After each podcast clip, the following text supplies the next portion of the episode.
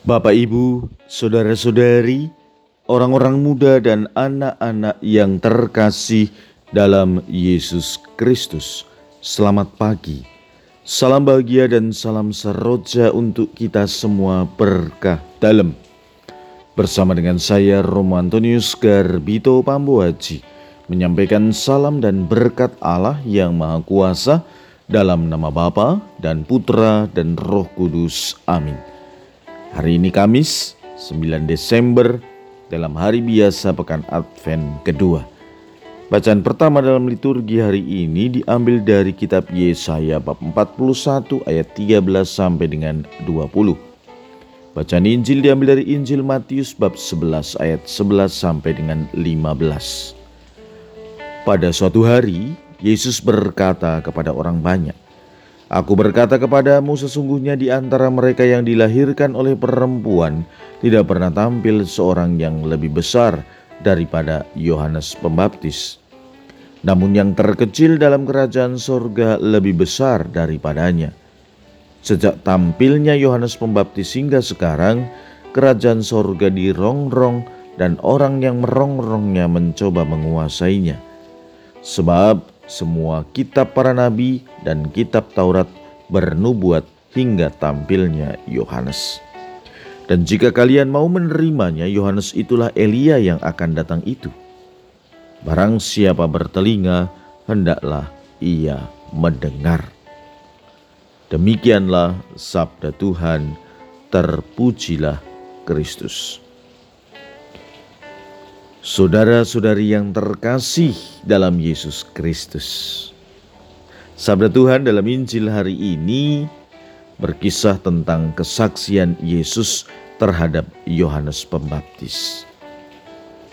Yesus mengatakan bahwa Yohanes Pembaptis sebagai yang besar yang dilahirkan oleh seorang ibu.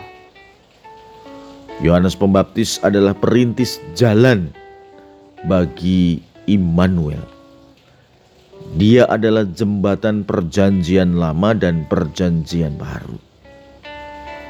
Sejak tampilnya Yohanes Pembaptis, kerajaan sorga dirongrong dan orang yang merongrongnya mencobai menguasainya. Namun Yesus meminta supaya orang mendengarkan apa yang diajarkan oleh Yohanes. Yesus juga mewahyukan siapa dirinya. Ia mengatakan yang terkecil dalam kerajaan sorga lebih besar daripadanya.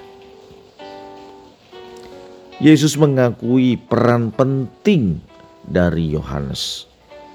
Posisinya adalah titik temu antara perjanjian lama dan perjanjian baru. Karena itu, di antara segala nabi, ia yang terbesar. Namun karena orang masuk surga melalui Yesus bukan melalui perjanjian lama, yang terkecil dalam surga pun menjadi lebih besar daripada Yohanes. Pelayanan dan pergumulan Yohanes menunjukkan keutamaan Yesus. Tatkala keraguan muncul, Yesus tidak tinggal diam. Ia tidak ingin orang terus ragu tentang Dia, karena Yesus, kesaksian firman tentang Yesus, dan perlakuan kasih Yesus akan menguatkan iman dan pengharapan. Saudara-saudari, masa Advent mengajak kita meningkatkan iman dan pengharapan kita bahwa atas cara Allah sendiri Allah akan menolong dan tidak akan meninggalkan kita. Kita diajak untuk mendengarkan suaranya dengan iman. Barang siapa bertelinga, hendaklah ia mendengar. Marilah kita berdoa.